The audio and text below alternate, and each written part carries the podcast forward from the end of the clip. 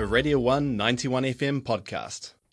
Tuesday through to Thursday at 9.05 a.m. on the Radio 1 Breakfast Show, our resident political aficionado, John Moore, drops by to deliver bite-sized politics. From the Octagon to the Beehive, to the White House to the Kremlin. As it happens, here's your political roundup. Morena, John. Kia ora koutou, and today it's all about the ongoing Brexit crisis. In June 2016, a majority of the UK electorate voted yes for Britain to exit the European Union. And Brexit, that is Britain's exit from the European Union, should have happened on the 29th of March 2019. But it didn't, and the UK still remains part of the EU. The UK's new Prime Minister Boris Johnson is hell bent on making sure that Brexit happens by the 31st of October this year. And he has said that he would rather be dead in a ditch than ask the EU to delay Brexit beyond this date. Is Brexit going to happen on Halloween? At this stage, the answer has to be no.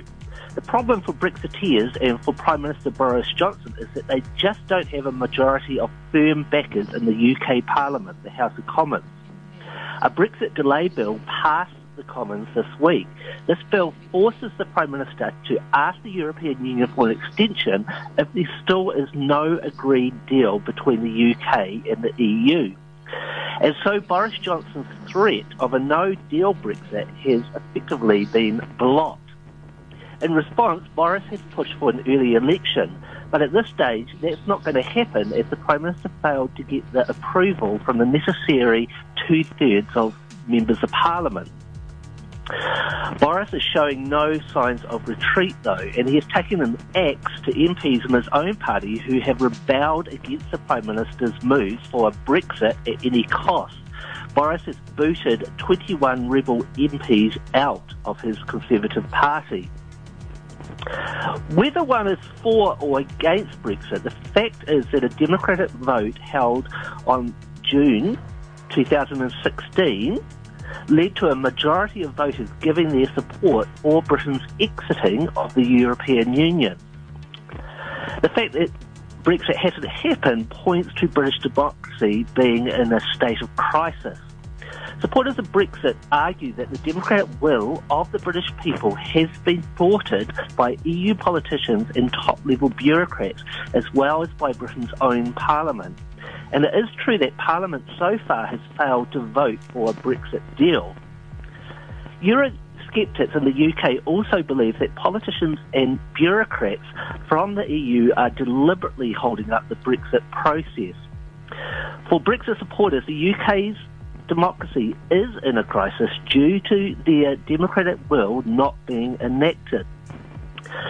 Remainers are winning battle after battle at the moment, and Remainers are those uh, MPs and their supporters who want to keep Britain in the European Union.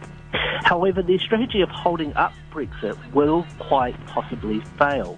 The fact remains that the people of Britain have already voted for Brexit, and if Remainer MPs continue to hold up Brexit, then they may well be heavily punished in a fresh election.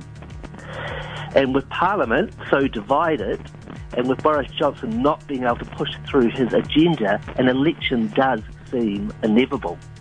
And that's your political roundup for today. It's like when you thought it couldn't get any more crazy, John. Honestly. Quite, who knows? Quite possibly. Quite possibly. Well, it's it doesn't. I mean, even if it's just this, it's insane. Mm. Watching it, it's uh, you know, and it's kind of funny. I'm enjoying it from afar, and you know, they're going to buy some more of our butter, so we'll be sweet. yeah, uh, Britain exiting uh, the EU probably will be um, quite good for the New Zealand uh, economy. That's right. Yeah, but you know, buying more butter means more terrible shit in the atmosphere too. So, not going to be good for the world. Anyway, thank you, John. We'll talk again That's Monday great. morning. Have a great day. Sure. That was a Radio 1 91 FM podcast. You can find more at r1.co.nz or wherever quality content is found.